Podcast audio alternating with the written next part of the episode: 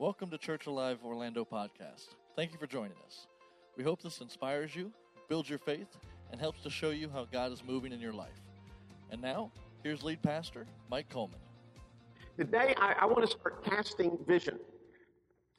Casting vision. We're just calling it Vision 2020. How many of you? That's obvious. I mean, 2020 is coming up, so how many churches and pastors are going to play off of that? Vision 2020. Well, I promise this might be the only time you actually hear that phrase. I'm going to spare you that.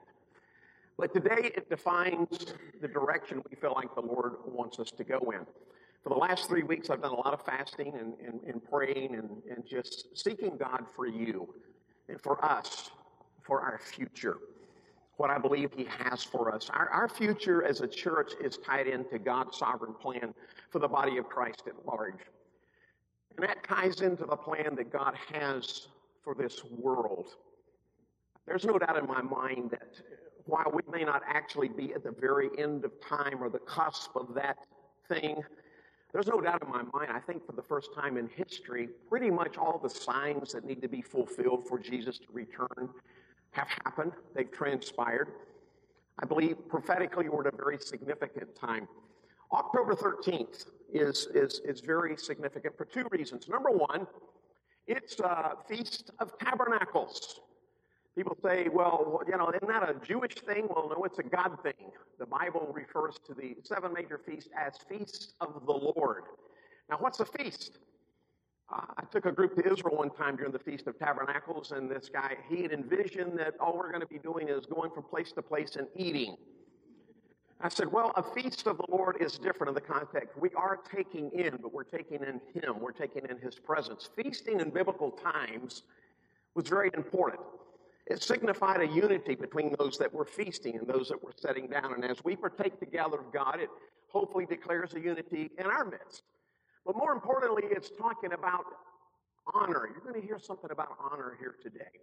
In fact, in this little season of, of setting aside a lot of other things to focus on God for you, for us, as I thought about the end of times and where we're going, the Lord really laid it on my heart that on October 13th, on the Feast of Tabernacles here, I'm going to be doing a prophecy update.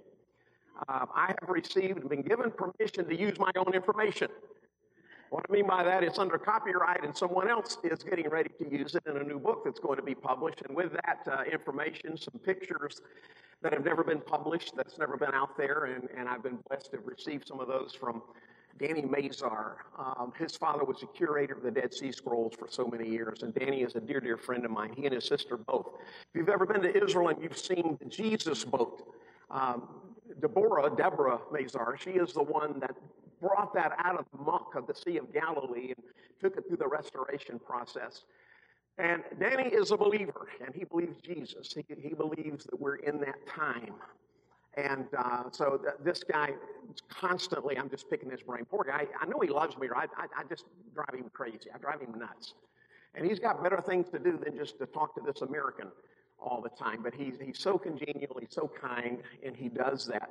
And so uh, October the 13th, we're going to be sharing a lot of that information with you. Otherwise, I try to stay away from, from prophecy other than unless God just absolutely lays something very powerful and very heavy on my heart to share with you. But how many believe we are in very key and significant times? Okay? Now, here's another thing. These seven feasts are prophetic indicators. Okay, if it was Old Testament stuff, what does it have to do with us? Well, I'm glad you asked. Every one of them, and this is the reason I'm so in love with the feast. It's about Jesus. Every one of them points to him. And four of those seven he has already fulfilled. And I think the fulfillment of one of those is coming up very soon in the fact that it's my opinion Jesus was born during the Feast of Tabernacles. Uh, too many indicators. Uh, the sheep were in Bethlehem. Uh, it was a time of taxation. There's so many hints and signs that that would have taken place because the Feast of Tabernacles was the time of, uh, of taxation. Why? Because it was the harvest. You know, if you ain't got nothing, you can't give it. So they learned very quickly in the Roman Empire and also the Jewish government learned very quickly um, you tax it when they got it.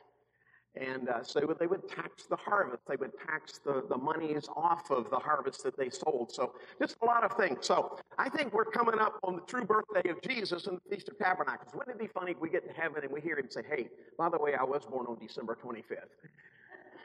You know, and who knows? Who cares? That's when we celebrate it. I celebrate it. I jump into it. Not quite ready for it yet. It was at Costco yesterday, and you know what I saw? Christmas trees. Snowman, big, tall, gigantic. I mean, they were 100 feet. No, I'm, I'm using fishing terms now.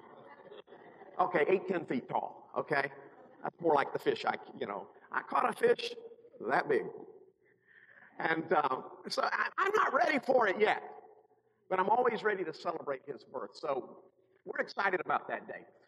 Between now and the end of the year, you're going to be hearing us, Lord willing, take these eight points that I'm going to be sharing with you today and uh, defining them and talking about them because God has laid it on my heart that this is the direction we're to go in. This is our mandate for 2020. In a couple of weeks at our leadership luncheon, we're going to be imparting this to the leaders. We're going to be coming back and sharing it with you. Next week, Lord willing, we're going to have a little handout to give you as a guide to so that we can walk together towards the end of the year with these things in our mind. So, why am I sharing it so soon? Because God wants us to get it into our spirit. These are things that can't be microwaved, these are things that have got to go in your spiritual crock pot. I didn't say crack pot, I said crock pot. Things you're going to have to let the Lord season in your heart and life and find where they fit for you. Now, these eight things I shared with you, it might be different for another church. It might be different from somewhere else, but I'm absolutely convinced as I stand here, these are the eight things that God is saying has got to be a part of our vision. Now, it's based upon this, and these two scriptures, we're going to take them and dissect them and look at them and take them apart and put them back together. One you often hear me use is Proverbs 29 18. It's one of those about 35, 40 scriptures in the Bible that are converse in the Hebrew language. What does that mean? That means whether you read it forward or backwards, it has the truth. Proverbs 29 18 is one of those. And it says, Where there is no vision, people perish. We can bring that slide up, Colby, the next one. Where there is no vision, the people perish. Now, the converse of that is where there is a vision, people live. Okay? And then the other one is also in Proverbs I used, I hear pastors and I hear evangelism groups and I hear people that are involved in soul winning and evangelism use this as the motivator to go out. Isn't it interesting? We find this in Proverbs in the Old Testament. Someone asked me that day, why was Jesus so hard in his ministry? You brood of vipers and, and you know, lashing out with whips and all this stuff. I said, you got to remember, all those people were under the law. When did the new covenant kick in? Well, it had several parts. It's a covenant that started with the announcement that the lamb that was slain before the foundation of the world shall pay the price for you. The last book of the Bible, we find out. That process continued to kick in when Jesus was born. That process continued to kick in through his ministry. But where it really gets down to where the rubber meets the road is in his death, burial, and resurrection. That's when the new covenant came into its fulfillment. Now, here's the thing about that it gives us an example of promise, the power of God's promise. How many of you, God's ever promised you something that has not yet quite been fulfilled? Okay, okay, hang on to that promise. Remember David, he was anointed king to be king of Israel? Well, guess what? He was anointed three times. And each of those anointings took him more and more and more into the fulfillment of that. You will be king of Israel. And you know what? With each phase, he was faithful to it. With the promise of a new covenant, with each phase and step, God was faithful to that. He made us a promise. Jesus came, Jesus lived, Jesus grew up, he studied, he prepared himself, he kept himself separated and set apart. Jesus endured the price. Jesus went to the cross, Jesus went to the tomb, and Jesus was resurrected from the dead. He fulfilled every aspect and season and part of that promise. So perhaps the promise that you're waiting on is demanding something out of you, and that is your faithfulness.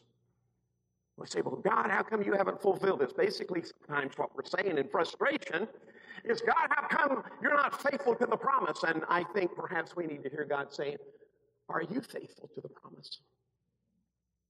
Are you aligning your life with Him in such a way that that promise can come in due season? So I just challenge you and encourage you today. So he that wins souls is wise. I said, it's in Proverbs 11 and 30. It may mean more than what we think it means wasn't speaking to the church, wasn't speaking to those in the new covenant. It was speaking in Proverbs. He that wins souls is wise. Now, let me give you a quick little study there. That word wise literally means that what you know, you know, and you have confidence in what you know. It's a word in the Hebrew that describes philosophy. It's a word in the Hebrew that describes that though I may not be able to describe who God is, I know God is. And so, what is soul winning? Maybe it's more than we think it is. And I'm going to talk to you about eight steps, eight aspects, eight parts of this, this vision that I believe God has given us. It's a vision of soul winning. And the first one is simply soul winning through salvation. Now, that's very obvious. Through his death, because of his life. Through his death. Now, we are saved today not just because he died. A lot of people died on crosses. Some estimates in the Dead Sea Scrolls put at least 240,000 people died on crosses, not just across the Roman Empire, but in Jerusalem. Over those hundreds of years that the Romans controlled it. So even on that day that Jesus died, it wasn't just he and two thieves. It said that at least 1,500 people died that day. We focus on the three because those are the three that are mentioned. Jesus died the most horrible, but the most common form of execution that the Roman Empire made it out on people.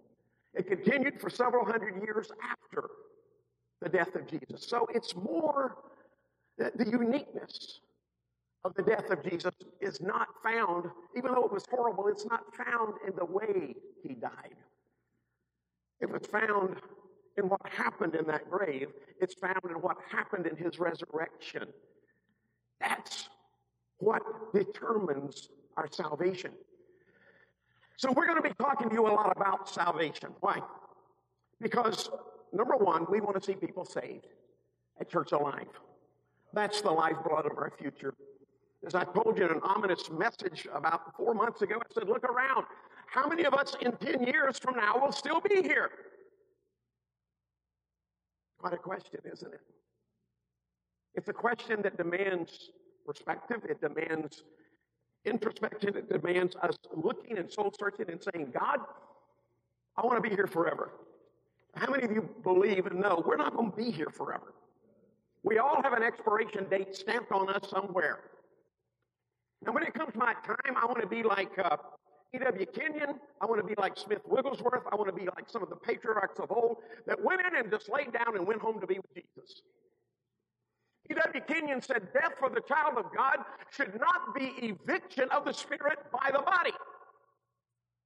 He said, homegoing for the child of God should be just the spirit one day saying, You know, I would rather be there than here and just walking away and abandoning this old flesh and blood, knowing that God has something better. God has something better, the way it's supposed to be. You believe that? Say amen. Okay. The next thing I want to mention to you that the Lord has given to me is soul winning through baptism. Baptism of the Holy Spirit. It's important, especially in this prophetically significant time that we live in, to be endued, enabled, and empowered. We got to have those three things. We're going to, from a scriptural standpoint, learn in depth what those three things are to be endued, to be enabled, to be empowered. What the work of the Holy Spirit is. Some of us, and there are folks that believe that the greatest manifestation of the work of the Holy Spirit is Pentecostal worship. Mm. And I love it. I love to worship in that setting and that environment. But how many of you know that are spirit filled? You've had that Pentecostal experience. You know that is not the most important thing about being spirit filled. Okay, a few hands. Do that mean we enjoy a Pentecostal expression of worship any less? Absolutely not. I pray for divine outpouring of the Holy Spirit. I pray for that Sunday that the power of God hits the platform and our praise and worship team goes to about 4 o'clock in the afternoon. that'd be okay? God just moves. People are saved. People are changed. Lives are touched. So winning through discipleship. Because it's not about converts, what I wrote in my notes. It's about disciples. It's not about notches on a gun. It's not about counting heads. It's about seeing people come to that place in their life that they are true followers of Jesus Christ. Disciples. Disciples. That's when you become a well. That's when your outflow exceeds your in, begins to keep up and keep pace of your inflow. See, that's the problem with a lot of Christians. We have a great inflow, there's no outflow. We got to have an outflow. Soul winning through mentoring. Soul winning through mentoring. Accountability to one another. Becoming. What does that mean? Becoming all that you are to be in Jesus Christ. Let me ask you this Do you feel like you're fully walking in the destiny God has called you to? Do you feel like 100% that I am living at that place I have become all that God wants me to be. I can't say that. Mike cannot say that today. And walking in covenant with God, understanding what our covenant with Him is all about. We don't hear, how many of you know we're in a new covenant? It's still a covenant.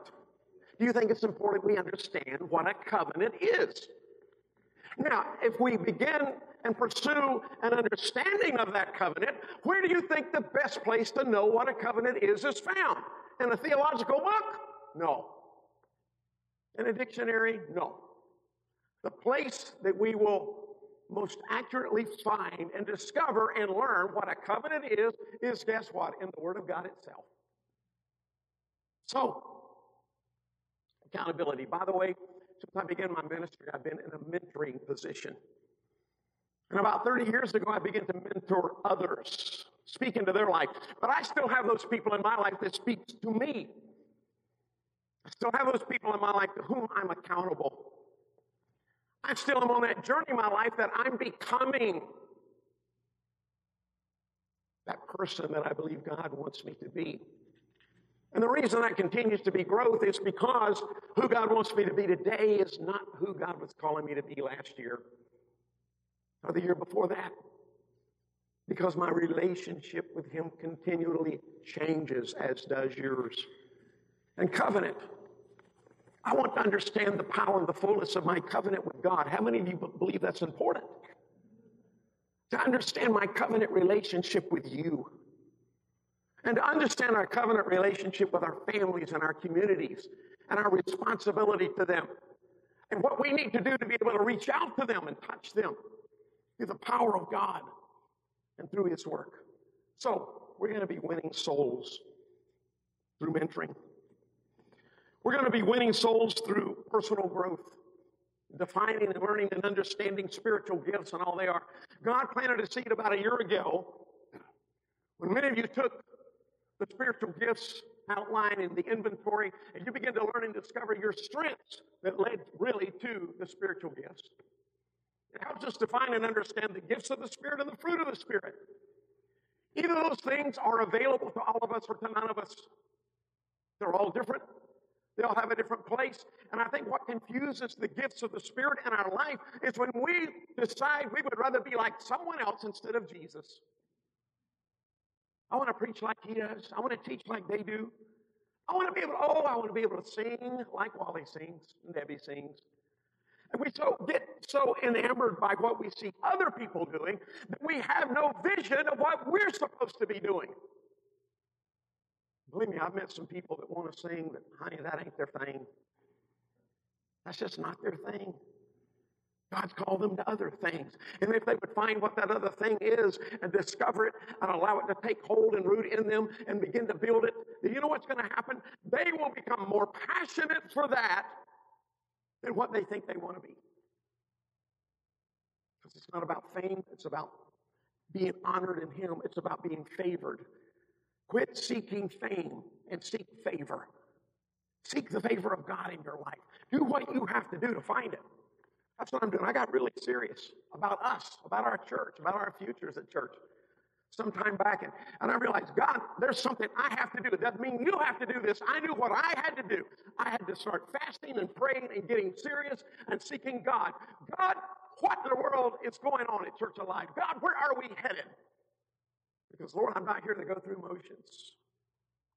I'm not here just to count it out. I'm not just here to see you as much as I love you. Because we can all be, every one of us could be somewhere else doing something else today.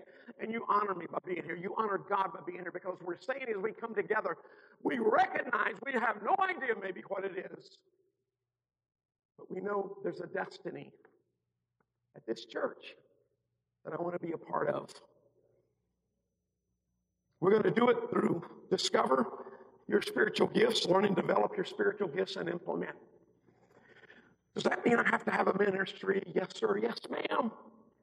Does it mean you have to stand up here? I grew up thinking I'd never stand up here because I grew up with a speech impediment. I grew up realizing that when I opened my mouth, I made a mess of things. I grew up realizing that when I opened my mouth, people laughed at me. It's best not to open my mouth. So what I did, my mom, who wrote for Reader's Digest, and she wrote for Guidepost, and she wrote for a couple of different Christian magazines, Evangel, stuff like that. She said an Underwood typewriter in front of me, and she scrolled a piece of paper into it, and she said, "Start saying with these what you can't say with this." He said, "Because I'm tired of hearing you whining." That's what she told me, and I realized I can Put it there. My word's there. And you know what? Nobody laughs at me. I just have a bunch of preachers taking taking issue sometimes with what I. But that's why I love to ghostwrite because the other guy takes the heat for what I wrote. It's awesome. It's wonderful. I get paid to be incognito, and that poor guy has to take the pressure. He said, "Well, brother, I can't believe you wrote that." And then that guy I wrote for I will call me and say, Hey, Mike, I'm really taking pressure on this. I said, Isn't it wonderful? You take the pressure. I just get to put it, I just get to say it, I just get to write it. So, God may have a different way of you communicating your ministry than verbally. Perhaps your ministry is going to be communicated through prayer, through singing, through intercession. One of the things I'm praying, God raise up intercessors God raise up the voice of the prophet. God raise up the teacher.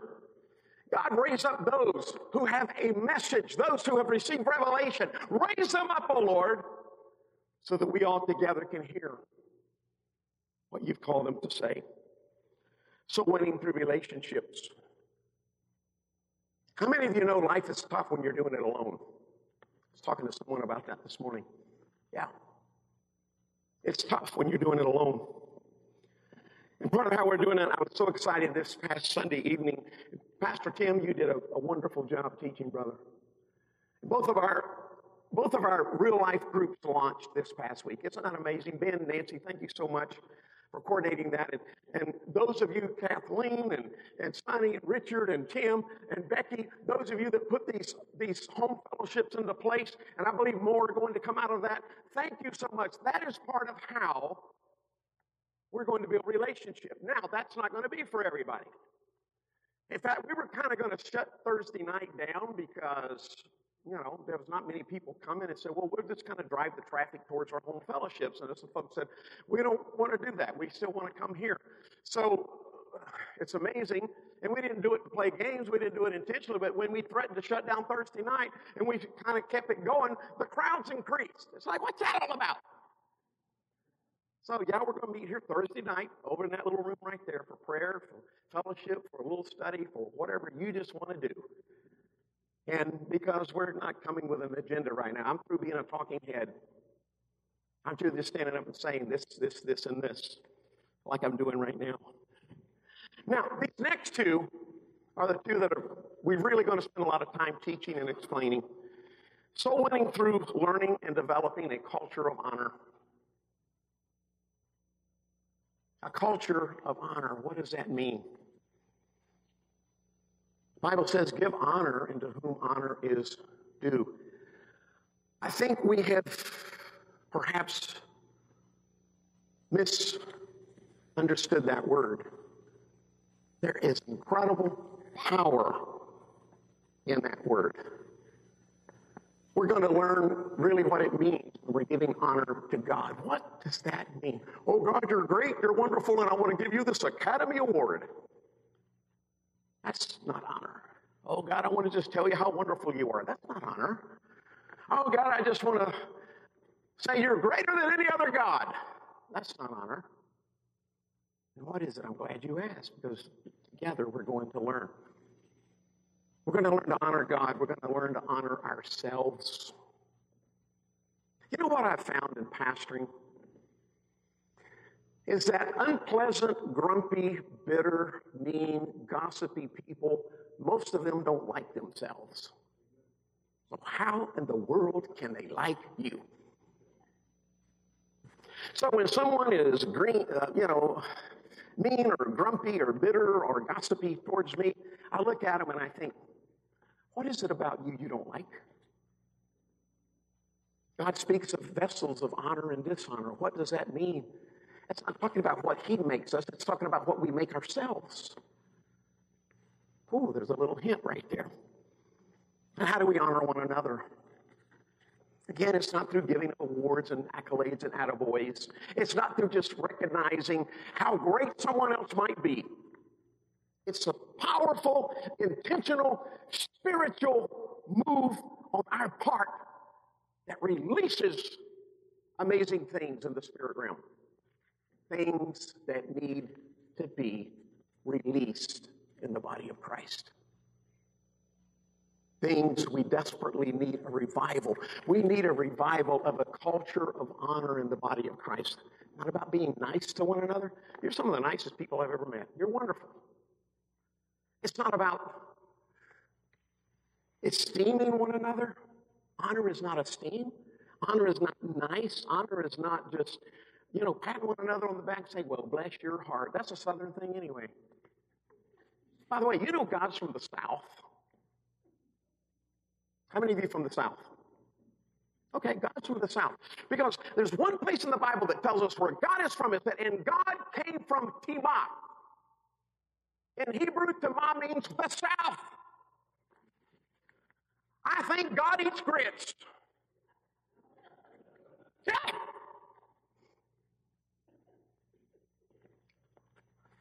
I don't have theological proof for that, but I'll argue it. Maybe bacon, I don't know.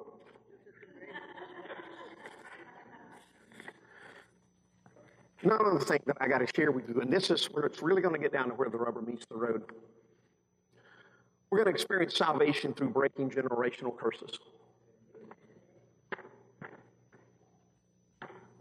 Okay? Breaking the generational curse of the enemy.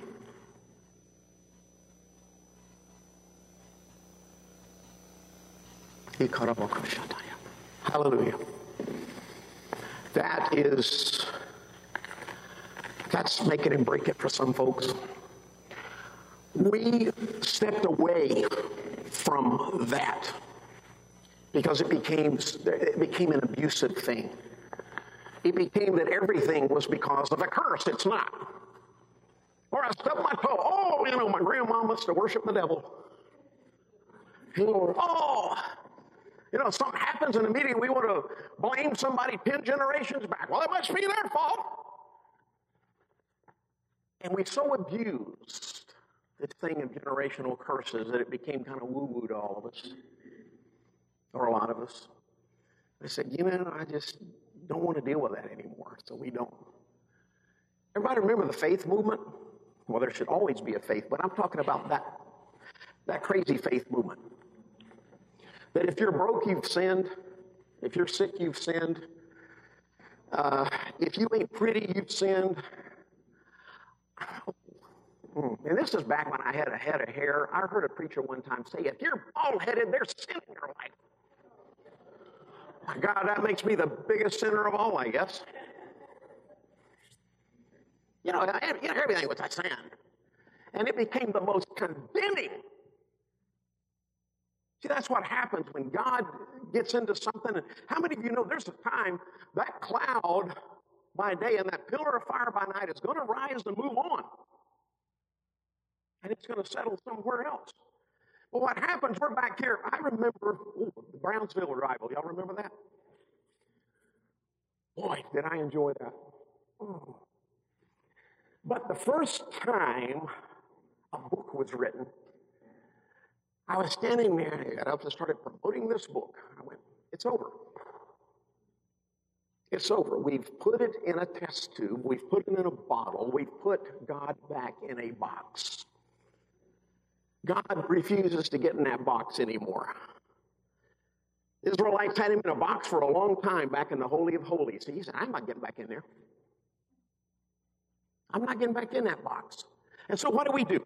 We become so such experts at moves of God that we have to write a book about it. We have to say, this is what God is doing. Rather than continue to be mystified by what God is doing and in all what God is doing, we turn it into a formula. And when we turn anything God is doing into a formula, perhaps it's informational, perhaps it's intriguing, perhaps it's stirring, perhaps it might even touch us. But what God is saying is, you will not be able to define me by anything other than your faith, because eye has not seen, ear has not heard, neither has it entered into the heart all those things that I prepared. And so when we think we got God all figured out in a particular move, he said, okay, that's it. Let God arise and his enemies be scattered. God is moving.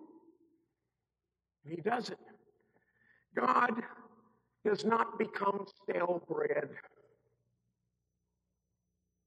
Do you hear that? God will not become stale bread. God, while He wants us to know Him, he, one of the first things He wants us to understand is to you, I will never be familiar. You will always have to have faith in me. You will always have to trust me. You will never figure me out. That keeps us in awe of what he's doing. I'm tired of predictability. I'm tired of us thinking we've got God all figured out. Yes, we plan. Yes, we do. Yes, we, we make plans and we work towards goals, and that's exactly what we're doing here this morning. But in the same sense, we say, God, we can only take this so far with our words, with our hearts. Soul winning through breaking generational curses. I'm not going to ask you to raise your hand, but if if you suspect or think there's a generational curse in your life or in your family somewhere, I absolutely believe that as we address this and deal with this under the power of the Holy Spirit, God is going to bring you deliverance and set you free. And your children are going to be set free. You ever just seen things happen in your family that are so weird? And your family's lives start unraveling, your children's lives start unraveling. You wonder what in the world is going on? Maybe Maybe it's that. It's links of those chains that make their way down through generation after generation after generation. Now, I shared with you five months ago a sermon about soul winning and what it means. That soul winning is about the win. Winning is not at the starting line. Winning is at the finish line. Any of you ever run cross country in school? I did not. I was too lazy. Played football. I loved it. I was big. All I had to do was kind of just stand there. Blah, blah, blah, blah. Yeah, yeah we won. I didn't do much. I just kind of stood there and gave hits and took hits. But cross country is another thing. When does that cross country runner get the ribbon? When they line up at the starting line? Oh, okay, here you go. Everybody gets a ribbon. What? We got to run the race. No, we don't want anyone to be traumatized or feel left out. So we're gonna. You look nice in your uniform. So we're gonna go ahead and give you a ribbon. No, they they line up. The gun sounds. Do they even shoot guns anymore? Probably not. It's probably politically incorrect. But whatever they do, a soft a soft whistle. Maybe they let a feather drop so no one's traumatized. And when the feather hits the ground, they all take off. When do they win? When's the win? At the end. So, what's this thing about soul winning that Proverbs talks about? He that winneth souls is wise. That word wisdom, remember, let's go, we're going to end where we started. To be wise means what I know about you may not be a lot. I'm just using my wife as an example, and I do know a lot about her. And she does me, and she still loves me. That's amazing.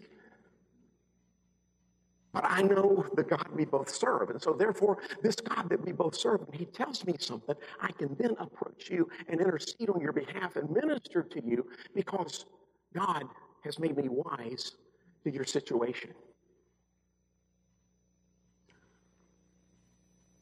Winning souls is not about going out here on the streets and just leading people to Jesus and walking away. You know what that is? That's an abandonment of newborns. I'm not going to do that. When I became your pastor, someone said, Well, you've got to start going with us down here to Full Sail University, leading people to Jesus. Well, how many of you led? Oh, about a thousand this past year. I'm not going to do that. Sorry. Well, don't you care about souls? I love souls. Yes, I care about souls. So, what do you do to follow up with them? Well, we tell them where some good churches are. What do you do to follow up with them? What do you do to make certain that baby's not left there in that field abandoned? Because we might as well give birth and throw them in a dumpster if that's all we're going to do. That is not winning souls. Because, brother, soul winning is you and me joining arm in arm and together making it across the line and hearing him say, Well done, thou good and faithful servant. That's soul winning. For me to be there when you're hurting, you to be there when I'm hurting, to sustain one another and hold one another up. That's what soul winning is. And that's what we're going to do. We're going to link arms. We're going to join together. We're going to pray over one another. We're going to protect one another. We're going to hold one another up. We're going to stand with one another. We're going to quit talking about one another and criticizing one another and honor one another. And we're going to see God work in very special, powerful ways. Do you think you'd like to be a part of that? I know I've machine gun, bam, bam, bam, bam, bam, a whole bunch of stuff today. I intentionally did not share a lot of scriptures with you But I'm going to end with this 2 Timothy 2 1. He who runs the race does so with patience.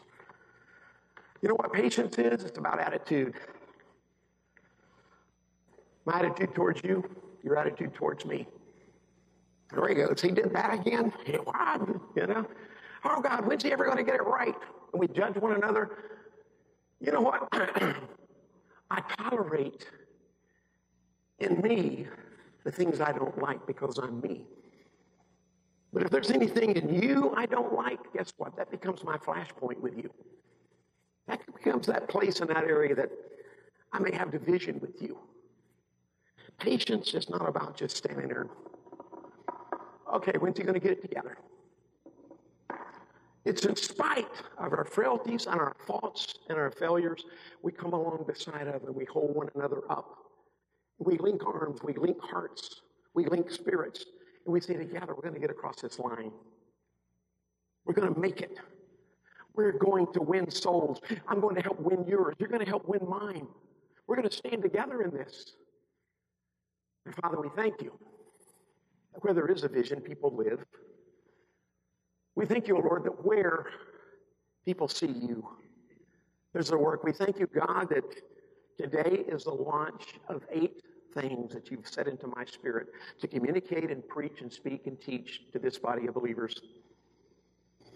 God has reaffirmed several things that your hand is upon them and there's a destiny at Church Alive that goes beyond what any of us might be able to see. Because, God, what I just want to see right now is you. I want to see who you are. I want to see what you are. I want to know that in this becoming all that I am, that part of that all that I am is just recognizing your glory and your power and standing in the power of those promises. Realizing sometimes you will give us a little bit of the promise and if we're faithful to it, you will give us a little more of the promise. And if we're faithful to it, and sometimes, God, we have to walk into the promises. Sometimes we have to grow into the promises. Because, God, there's some promises you've made us that I'm, I'm just not ready to receive them yet, Lord. My cup is not big enough to hold it. My strength is not big, it's not strong enough to sustain it. My vision is not sharp enough to see it for what it is. And my stand, God, is not strong enough to defend that promise when it comes. The Lord told me to tell you this the other day on a boat, a ship, 6,000 of my closest friends. My God, it was nutty. He said to tell you that when the promise comes, the enemy is going to challenge it. You may have to fight for it. You may have to fight for it. Are you willing to fight for what God promised you? Are you willing to do what you have to do? Fast and pray and seek Him if that's what it takes to see that promise come? I'm determined whatever I have to do as your pastor, folks, I'm going to do it. Because we love you that much.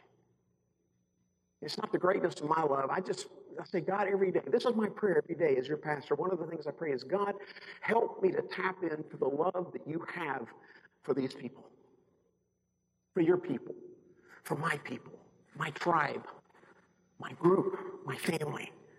Help me to tap into the love that you have for them.